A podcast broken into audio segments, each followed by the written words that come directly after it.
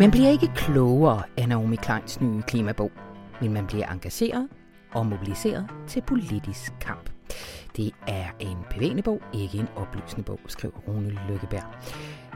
Og måske er det faktisk jo lige præcis det, tiden kalder på.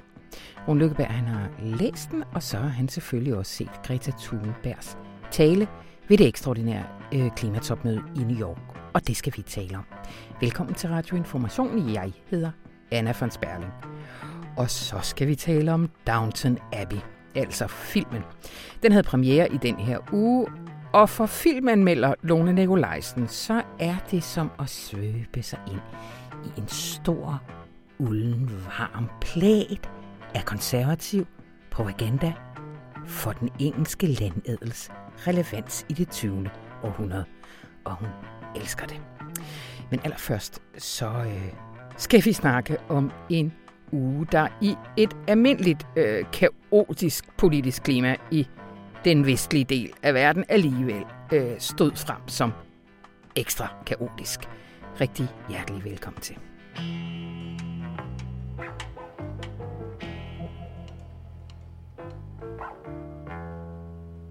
Hej David Regling. Hej. Sikkert dog en vild uge. Den er unægteligt helt usædvanlig.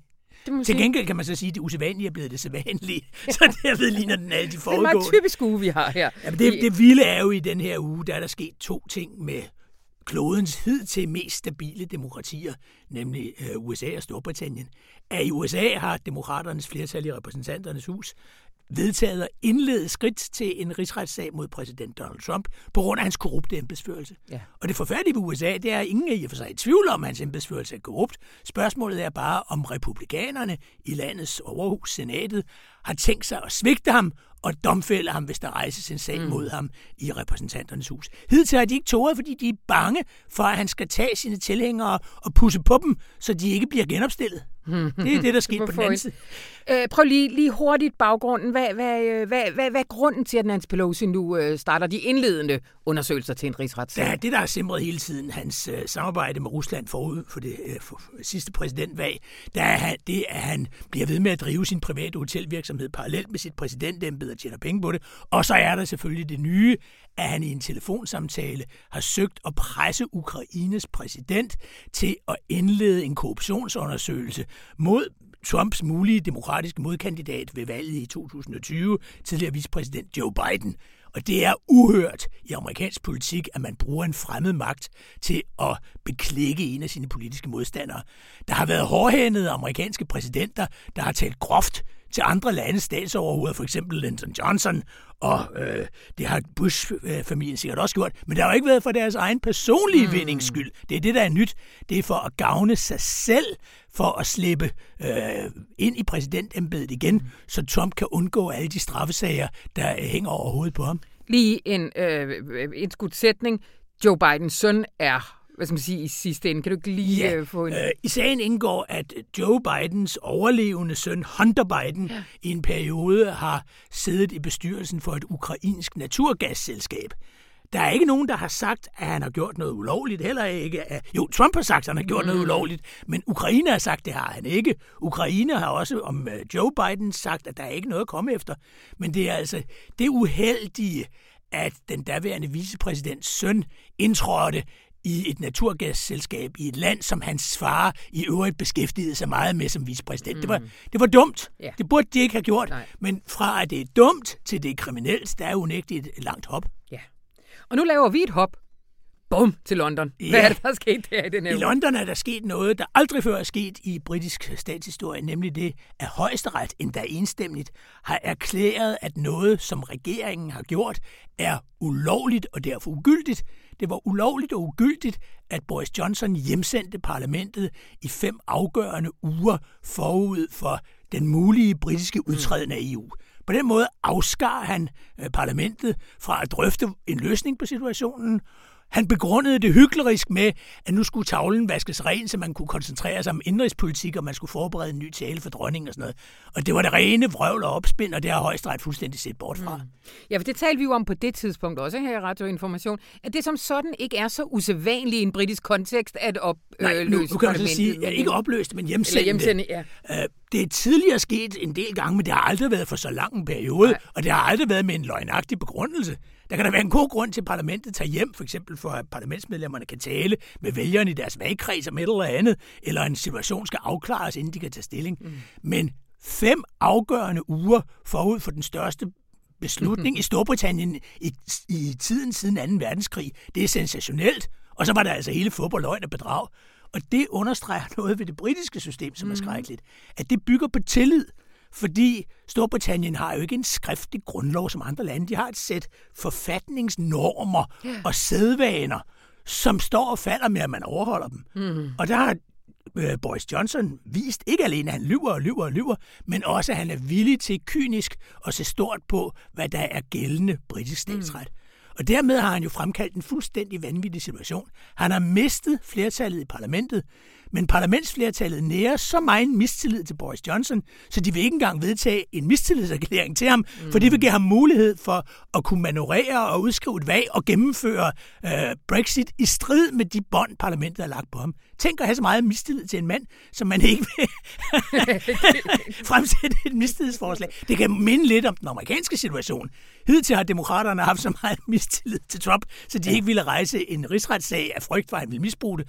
Men nu er situationen i USA altså kommet dertil, hvis ikke demokraterne gør det, så accepterer de, at den amerikanske forfatning ikke længere gælder. Ja. Og det er selvfølgelig en desperat situation for ja. dem. Så der står vi altså med to øh, førende demokratiske lande i denne verden i den dybest tænkelige ja. krise. Og du skriver en analyse i weekendens avis, som hedder Britisk kaos, amerikansk kaos, der er fælles årsager. Du har allerede været lidt ind på det, men, øh, men, men hvor ser du lighederne? Lad os starte der. Før ja, vi ja, hvordan kan det være, at nogle typer som Donald Trump og Boris Johnson overhovedet er kommet nær magten? Mm. Alle, der har kendt dem i deres karriere øh, i New York og i London, har jo fra begyndelsen vidst, de var nogle værre fusentaster. Mm. Hvad er det for en situation, der har muliggjort, at de er kommet til magten? Der vil jeg pege på først det sørgelige, man kan kalde middelklassens indskrumpning. Mm. Overalt i den øh, civiliserede verden ser vi i disse år, at middelklassen er truet af, at de jobs, den hidtil har haft, de øh, falder væk. Enten bliver de automatiseret, eller også går de øh, til andre lande, Kina eller Indien.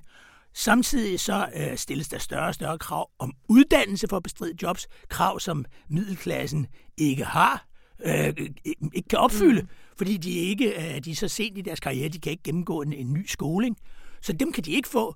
Samtidig er der så sket det, siger OECD i en rapport, at huspriserne i hele den vestlige verden er steget langt mere end lønningerne.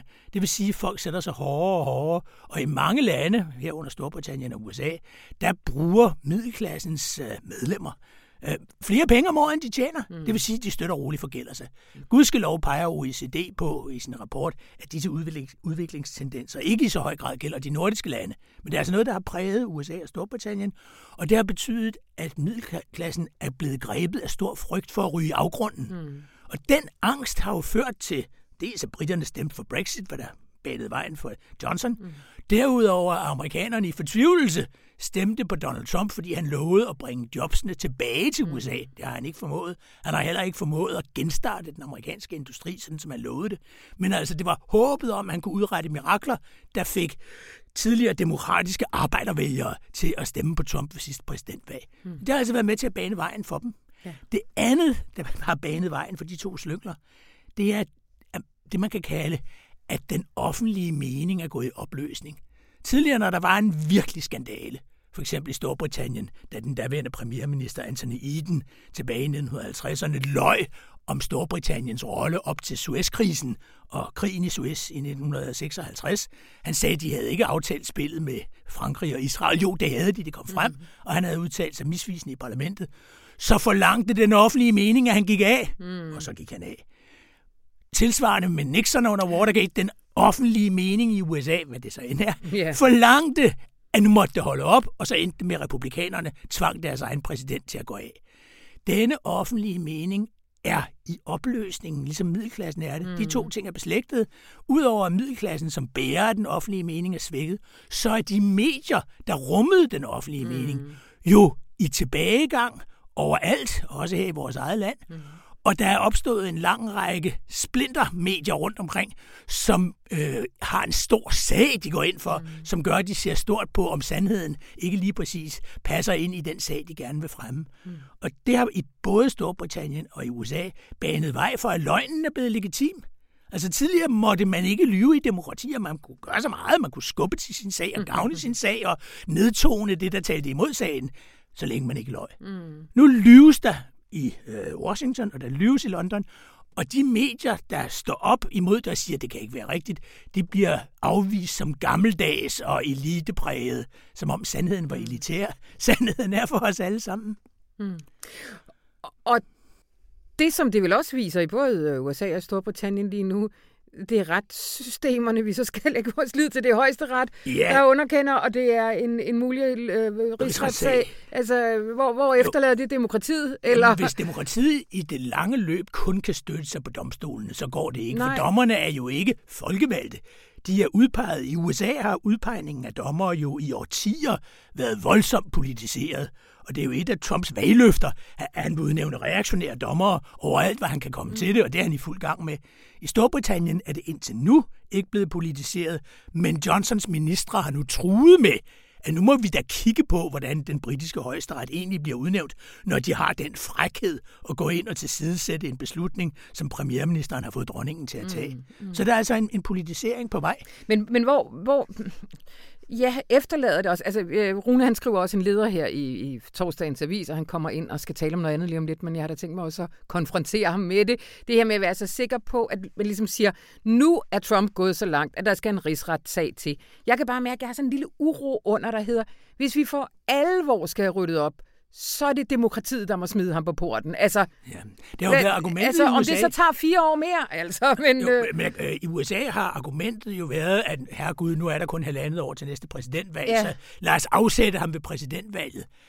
Men et eller andet sted går der en grænse, og jeg kan forstå, godt forstå, at demokraterne har sagt nej, når han begynder at værve fremmede magter øh, til at genere sine hjemlige politiske modstandere, ja. så går den ikke længere. Det er helt forståeligt.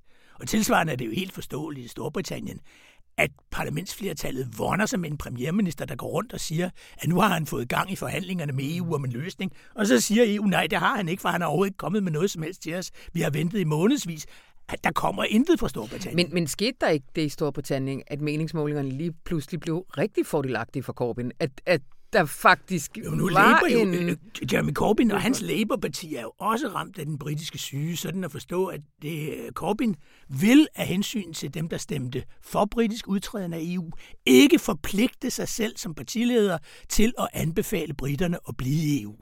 Og dermed splitter han fuldstændig Labour, ja, ja. for det store flertal ja. af Labour ønsker at blive i EU. Så vi har en partileder, der vil noget andet end sit parti, mm. og det forvirrer selvfølgelig alle øh, Labours vælgere i Storbritannien, og gør, at der, dem, der ikke stemmer Labour nu, vil, vil heller ikke begynde på det. Der er også en tillidskrise omkring Jeremy Corbyn. Ja, det er klart.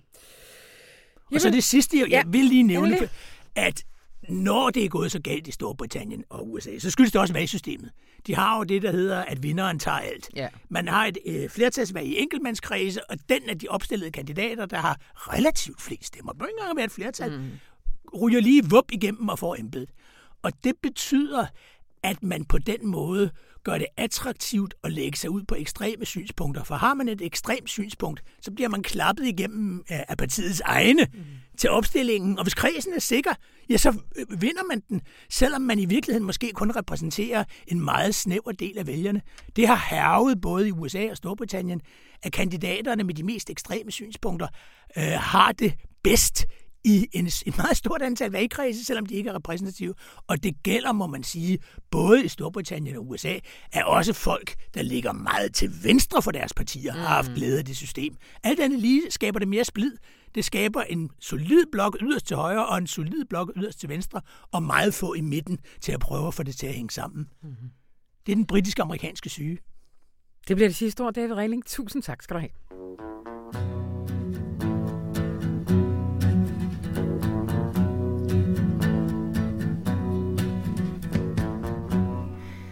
Og vi har fået en ny sponsor her på Radioinformation, nemlig forlaget Gyldendal. Tusind tak for det. Og når det nu rive rav rusker, og der falder havl så store som svejserdrops, så har du simpelthen nu min tilladelse til at blive indendør med en fremragende bog.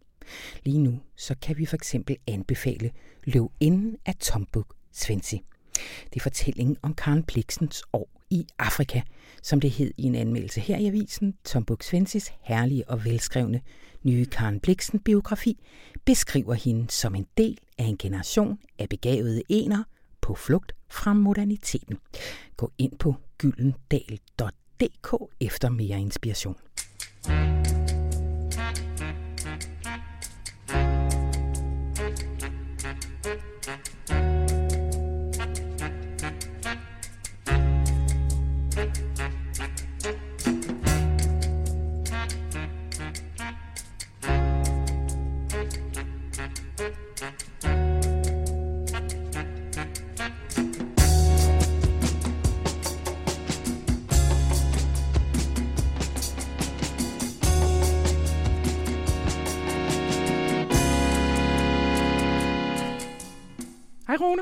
Anna.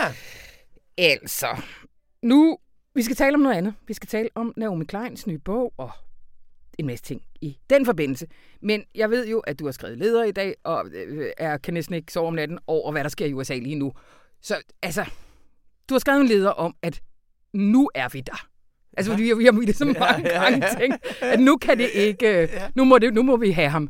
Du synes nu, er det her så øh, grov en overtrædelse, at det Jeg synes, at det er så klar en overtrædelse, Klar en så overtrædelse. åbenlys Ja. en overtrædelse, at hvis kongressen ikke valgte at indlede en rigsretssag mod ham nu, så ville det ligge under for Trumps politiserende alting. Demokraterne er jo bange for, at de åbner nogle rigsretshøringer mod Trump, mm-hmm. og de skal afsluttes i senatet. I senatet, der fælder man dom. I senatet, der skal du have, der skal du have 67 senatorer, det vil sige to tredjedeles flertal, for at få en dom. Og dommen er ikke juridisk, den handler om, at han skal afsættes. Der er, der er republikansk flertal i senatet, Mhm. mm-hmm. og der er ingen Trump-skandaler overhovedet, der har bevæget republikanerne. Det er de samme fronter, uanset om han... Uanset hvad yeah. Trump gør, så er det de samme fronter. Så der er intet som helst, der tyder på, at de kan vinde den her sag. Så demokraterne åbner en sag, som efter alt sandsynlighed vil ende med nederlag. Det betyder, at de i virkeligheden tager slagsmålet til det næste niveau, og Trump vil sige, det er witch hunt, og de andre vil sige, at det er helt vildt, han er udsat for, og demokraterne vil sige, at vi forsvarer friheden og demokratiet, så det vil bare være eskalere slagsmål til et nyt niveau, og hvem er bedst til at slås af alle i verden? det er Donald Trump. Ja. Så derfor har de ikke ville gøre det, og derfor har Pelosi holdt sine egne tilbage. Men jeg synes, der kommer et punkt, hvor hvis en amerikansk præsident ringer til en regeringsleder for et andet land, og beder vedkommende om at hjælpe en med at lave smedekampagne mod sin egen politiske modstander, mm. som kan blive USA's næste præsident. Det er en form for landsforræderi. Du Ja. misbruger dit embede som præsident til at skade din politiske modstander. Og hvis man ikke indleder høringer om at få præsidenten afsat der, så har man ligesom accepteret, at anything goes, og så har Trump i virkeligheden vundet. Så jeg synes, de skal gøre det uanset hvad. Det er jo meget, et meget idealistisk standpunkt. Hvad, Yes. med, hvad med helt pragmatisk, hvis vi gerne vil af med Trump? Er det så det rigtige at gøre? Det er jo spørgsmålet. Altså, det, det er jeg ikke sikker på. Altså, det er en politisk risikabel proces. Ja, så jeg er ikke sikker på, at det er det, det rigtige at gøre. Jeg tror, at det, hvis, hvis man udelukkende tænker politisk strategisk, vi skal vinde næste valg, Mm. så skulle man nok lade være. Ja. Øh, fordi du eskalerer nogle fronter. Øh, men man må bare også acceptere, at til det at være et samfund, der hører, man civiliserer magtudøvelsen. Og hvis prisen for at vinde næste valg, det er, at man holder op med at civilisere magtudøvelsen, spørgsmålet er, hvor meget man så i virkeligheden har, har vundet over Trump. Og så er der en anden ting, som jeg synes bliver utrolig interessant. Vi ved jo ikke, hvordan... Altså, det her det er fuldstændig uforudsigeligt. Mm. Øh, der var også flertal imod øh, rigsretssagen mod Nixon, da den blev kaldt, og han trak sig jo med det samme, da den, Mm. Da, da den startede. Men jeg synes, at alle de republikanere, som har valgt at støtte Trump, Uanset om han opfordrede Israel til at forbyde kongresmedlemmer til at komme ind i landet, eller hvad fanden Trump mm. ellers gjorde af vanvittige ting. Jeg synes, de skal tvinges til at tage moralsk stilling for en hele nationen mm. og sige ja eller nej til Trump. Altså, mm. jeg synes, de skal testes, og jeg synes ikke, det er nok at bare som flertal at sige, at vi støtter ham. Mm. Jeg synes, USA og verden har brug for at se dem, der forsvarer ham, stå ved, at de forsvarer ham. Ja. Så det ikke bare bliver en flokreaktion, men det bliver et individuelt moralsk valg i en oplyst offentlighed. Mm. Og sidst, men jo ikke mindst, hvad med demokratiet? Altså det har jo været argumenteret for mange steder, at hvis man for alvor skal rydde op i den rådne politiske kultur, der har lagt sig over USA, så kræver det altså, at det er folket, der stemmer Trump ud, ikke en rigsretssag. Hvad tænker du om det? Det er kompliceret, fordi jeg synes jo i det store billede, der synes jeg, at de skal gøre det. Fordi det, der er problem, det, et af problemerne i amerikansk politik, det er jo, at alt er slagsmål. Alt er slagsmål. Centralbanken, det er slagsmål. Domstolene, det er slagsmål. Dommerne, altså der er, politik er ført ind overalt, og der må være et punkt, hvor politikken stopper, og juraen tager mm-hmm, over. Mm-hmm. Og, og det, det er punkt, at der er nogle regler, som vi alle sammen anerkender, og der ligesom er nogle retsnormer, som vi alle sammen underkaster os. Det er jo forudsætningen for en god politisk proces, så jeg mener, i det lange perspektiv er det det rigtige at gøre. Og man vil efterfølgende kunne sige, men I, I tillod jo det uacceptable, mm. bare fordi I var bange for at tabe et valg. Mm. Så jeg, ja. synes, i det, ja. jeg synes i det store billede, at det, ja. det, det er det rigtige. Men jeg vil sige, at jeg har det også frygteligt med det. Ja. Fordi jeg er skide bange for, det kan vi, vi kan godt stå ved vores angst her. jeg, jeg er skide bange for, at det bliver et slagsmål, hvor Trump han vil være mesterlig. Øh, ja. og, og det betyder, at han, han vinder han vinder øh, fire år mere. Så det er et svært... Og jeg synes, at hun har begået mange fejl, Pelosi. Jeg synes, ja. hun skulle have ventet med det. Øh, jeg synes, hun skulle have ventet med at kalde rigsretssag, til man har set referatet af telefonsamtalen, til man har hørt whistlebloweren. Jeg synes, hun har begået mange fejl, men jeg tror ikke, hun kunne stå for presset længere. Nej. Nå, nok om det for nu. Vi skulle snakke om Naomi Klein, hendes nye bog. Forfatter, øh, aktivist, mange år i Vinderhuset. ja. vi har engang siddet øh, bagved, kan du huske det? Yes, ja. i DGI-byen. I DGI, det er alternativ klimatopmøde. ja. ja. Hun havde sådan en flot hår. ja. øh, Naomi Klein, On Fire hedder den. Yes. Hvad er det for en bog? Det er en bog, det er en samling af essays, hun har skrevet, artikler, hun har skrevet, og nogle få taler, som hun lavede over de sidste 10-11 år, primært til klimabevægelsen. Man kan sige, det er ligesom et forsøg på at lave en bog ud af hendes produktion, og, ja. og sende noget inspiration ind til, til klimabevægelsen. Det er ikke et samlet argument. Det, det, det, det, kan man ikke, det kan man ikke sige. Det er, det er ikke en samlet analyse. Alle, ta- alle teksterne i bogen læser man faktisk bedst, hvis man læser dem som taler. De er mm. skrevet i sådan en vi-form. Nu skal vi gøre det, nu skal vi gøre det. De er skrevet med stor sådan, inspiration. Det er en historisk mulighed for at realisere det, vi altid har drømt om. De er skrevet meget sloganagtigt. Her er noget, mm. du kan gå ud og råbe til, til demonstration. Så jeg ser det sådan ligesom som et forsøg på at lave en bog, der mobiliserer og bevæger og giver folk nogle ord, de har inde i hovedet, når de gerne vil være en del af et større mm. vi. Du skriver, at man ikke bliver klogere af den, men man bliver bevæget. Og det, du ved, det ville jeg umiddelbart sige, havde du skrevet det for 5-10 år siden, så ville det være det samme som at skrive, at det er en dårlig bog. Men, men, men jeg er i tvivl i dag, eller hvad, jamen, hvad, hvad? Jamen, det er, følgesætningen er jo, at det, der har skabt et grønt momentum i verden, det er jo ikke kloge analyser. Mm-mm. Det er jo ikke meget sofistikerede, intellektuelle øh, afsløringer af komplicerede sammenhæng. Det, der har skabt et grønt momentum i verden, det er, at mange mennesker vil det samme på samme tid og bevæger sig på samme tid. Mm. Så det er mobiliseringen af mange mennesker på samme tid, der har skabt det. Det er bevægelserne, der begynder at forstå deres egen politiske styrke. Og der er Naomi Kleins bog, den er rigtig god, hvis du ser lige nu er målet at mobilisere mange mennesker, mm. fortælle dem, hvad de skal skrive på deres skilte og skabe en global bevægelse. Og den er og derfor synes jeg, det er en god bog. Fordi mm. man må spørge, hvad er egentlig formålet med en bog? Jamen, nogle gange er det at gøre folk klogere, andre gange er det at bevæge dem til at forandre verden. Og jeg har det også lidt sådan med klima. Vi har, jeg har ikke brug for specielt meget ny viden. Nej, altså, det er ikke sådan, nej. at jeg har brug for, for syv nye analyser af, hvad det er, der er galt, og hvad det er, der skal gøres. Jeg har brug for, at vi gør det, og der er nogen, der presser dem, der skal gøre det, til at gøre det. Mm. Det minder mig lidt om, Rune, de her fronter, som har været tegnet op i diskussionen øh, om Greta Thunberg i den her uge. Hvad, hvad tænker du om det? Jamen, jeg tænkte, da jeg så den, at hun er bare, hun er ansigtet på klimaforandringen. Det er mm. nu, at der er en krop, og der er et ansigt og nogle ord på det.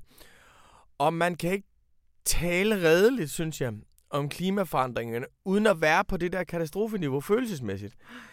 Øh, og øh, jeg har tit selv, hvis jeg har siddet i forskellige sammenhænge, og kløvet mig, øh, der har jeg tit selv oplevet, at der er et eller andet galt med den måde, vi taler om klima på. Fordi jeg interviewede David Runciman, som vi holder meget af, som også er en slags vennerhus. Mm-hmm øh, fra Cambridge University i den sorte diamant, og jeg havde forberedt 16 spørgsmål, og vi talte om valget af Trump og Brexit og demokratiet og retsstaten, og så spørgsmål 7 og 8, jeg kan huske, at vi havde skrevet det ned.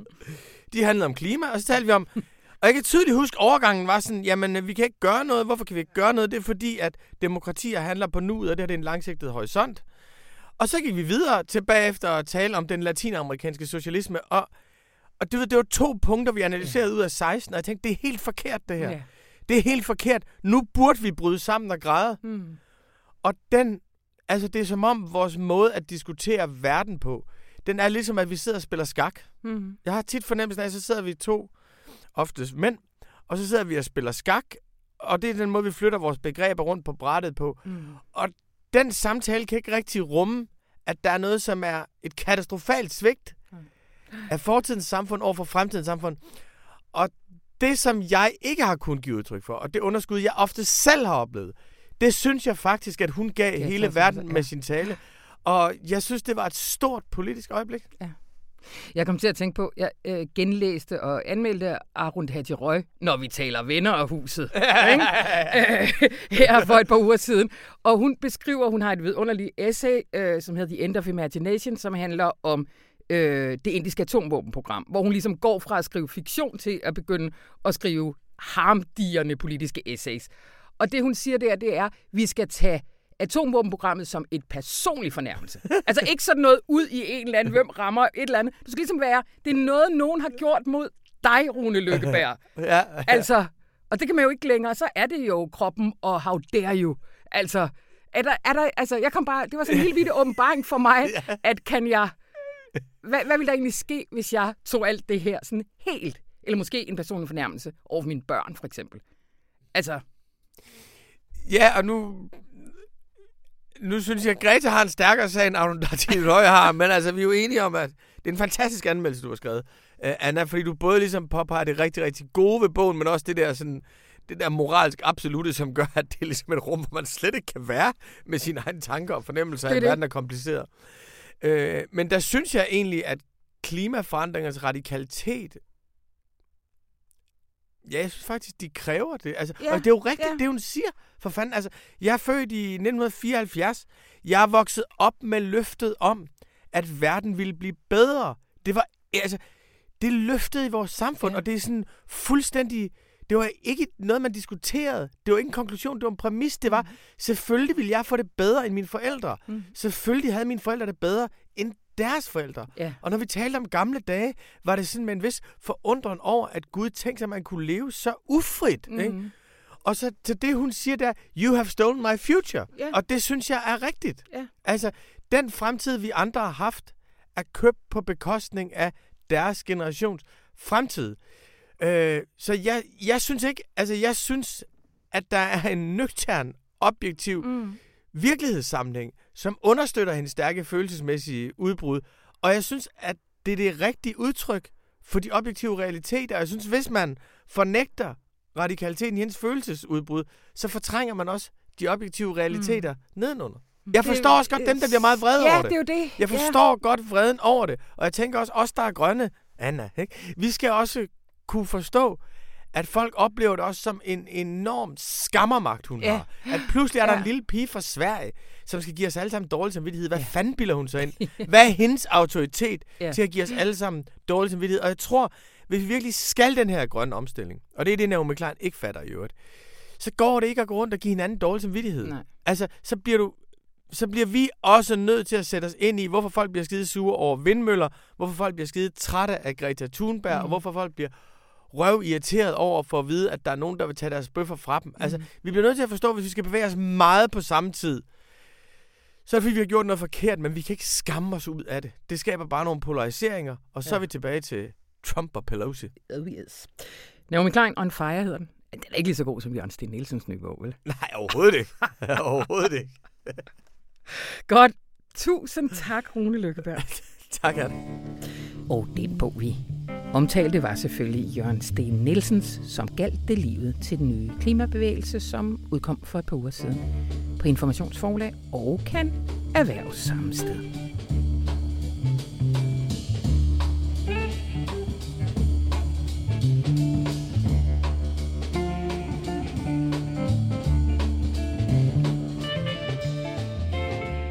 Hej Lone. Hej Anna.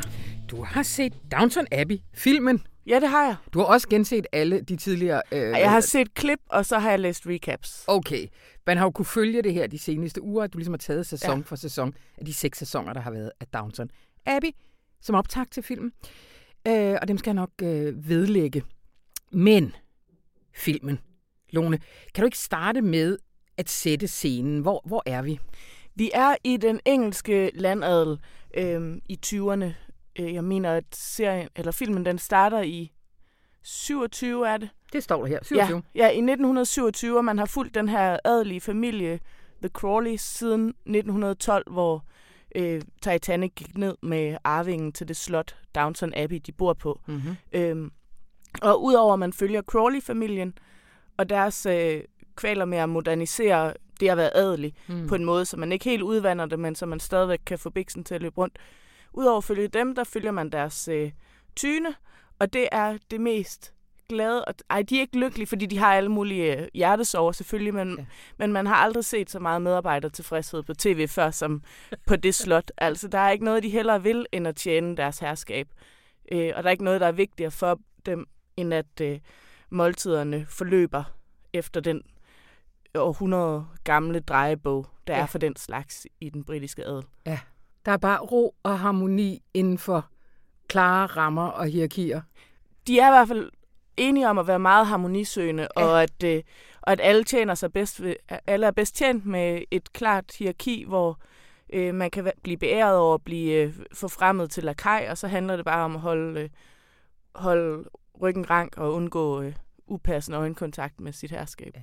Det lyder jo redsomt, Ja. men Og det er, det burde det være, fordi det er reaktionær sødsuppe. øh, altså hvis noget overhovedet er. Og jeg slubrer det i mig. Ja. Ja. Og det har jeg også gjort, da serien blev sendt fra 2010 til 2015. Og jeg har glædet mig til den her film. Og jeg var så fuld af fryd inde i biografen. Og budskaberne er så vamle. Og de bliver leveret så lækkert. Altså det er ligesom... Ja. Øh, det er ligesom at være i kontakt med en undertrykt, meget konservativ øh, monarkist, man har inde i sig. Hvordan, er det, altså, hvordan ryger sødsuppen så ned? Hvad, hvad er det, de så kan? Altså det der, er, det er sådan et, et virkelig godt komisk ensemble. Altså ligesom, ligesom man kan lide det i Matador eller i øh, mm. en sådan lidt mindre tv-serie, The Nick, som også er sådan lidt upstairs, downstairs. Men hele den her upstairs, downstairs, hvor man struktur, hvor man får sådan en tværsnit af et samfund ved bare at se på en arbejdsplads eller et herskab og deres tjenestefolk, er bare rigtig tilfredsstillende, fordi man kan få fortalt en masse historier. Og når karaktererne så bare er så, så, øh, så fint afstemte, som det er i Downton Abbey, så gider man godt, også fordi der sådan er en, en komik i al den entusiasme, de har, og noget rørende i, at det betyder så meget for dem, at tingene foregår efter bogen, og at der er orden på sagerne. Øhm, de lægger så meget i den her øh, sådan, trang til at opretholde ro og orden, Ja. at man, sådan, man hopper med på den, fordi det er jo menneskeligt gerne at ville have ro og orden og Ja. undgå konflikter og und, undgå ansigtstab. Øh, og det de så også går meget op i at undgå, det, det er klassekamp, fordi, fordi det er besværligt, og det er meget nemmere, hvis man bare har nogle klare strukturer, og Ja. hvis arbejdsgiverne er ansvarlige, og medarbejderne er lojale, så behøver man slet ikke at gå op i den slags. Øhm, det er ligesom, Ja. det er den måde, de fungerer på i det her ønsketænkte univers. Ja. Men man hopper ligesom med på den, også fordi det bare er et skidegodt persongalleri. Og meget høj production value, altså virkelig, virkelig flot periodedrama. Mm, mm.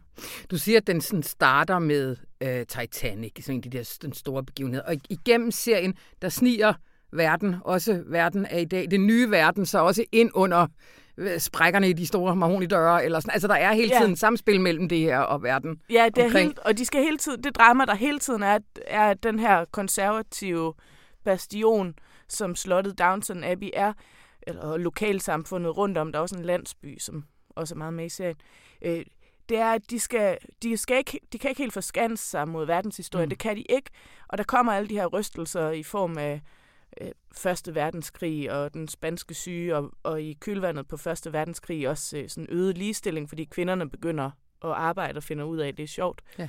Øh, at de, de kan ikke helt forskanse sig, men de kan heller ikke bare lægge sig fladt ned og lade alting ændre sig, fordi det, det er det, der er hele seriens præmis, at, øh, at man skal opretholde traditionerne og, og sådan det feudale hierarki, som det har været. Så, så det handler om at forandre for at bevare, ja. altså sagt med et gammelt konservativt mantra. ja. Hvor, altså, filmen er lidt det store punktum. Der, det, det, det, ja, det nu. Der er simpelthen, når man går ud af biografen, der er meget lidt at være i tvivl om. Altså, ja. man, man får ikke at vide, hvad de skal have til aftensmad og i fødselsdagsgave resten af deres liv, men ellers så har man en rimelig klar idé om, hvordan det bliver. Altså, der bliver bundet sløjfe på det hele, og den øh, giver publikum alt, hvad man har vidst, at publikum ja. gerne vil have, og også lidt af, hvad der har manglet. Altså, der er sådan en lakaj, der bliver forfremmet til underbottler, og så overbottler, der hedder Thomas Barrow, som er seriens eneste homoseksuelle karakter. Og det har været lidt latterligt, den måde, han han, altså, han gennem seks sæsoner bare skulle sidde hen i hjørnet og lide og blive mere og mere ond i sulet, fordi mm. han, han, øh, han aldrig kunne få en lykkelig kærlighedshistorie. Men det er der så også lige tænkt på, så man får også lige et, øh, et indblik i, øh, hvordan datidens øh, homoseksuelle miljø i York kunne se ud. Uh. Ja. Og, og, og hvad så i forhold til verden? Altså, øh, peger den nogle nye steder hen? Slutter den øh, øh, med en fornemmelse af, at, øh, at der er en udvikling, der fortsætter i Downton Abbey? De bliver i hvert fald enige om, at, øh, at det at have en adel som samlingspunkt for et, øh, et landligt lokalt miljø, det er bare super relevant og nødvendigt. Også i fremtiden. Mange generationer frem.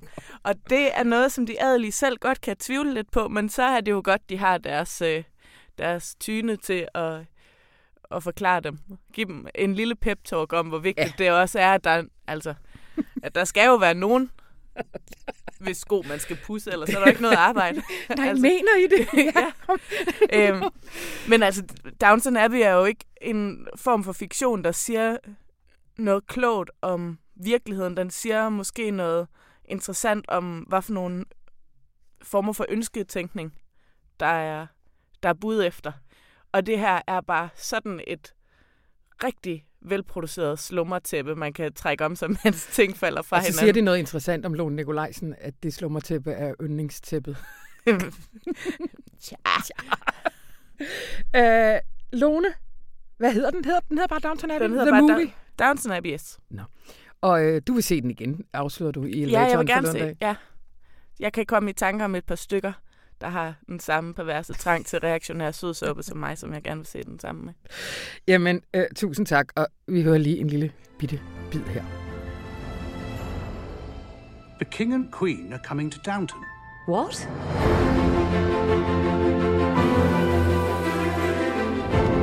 I want every surface to gleam and sparkle.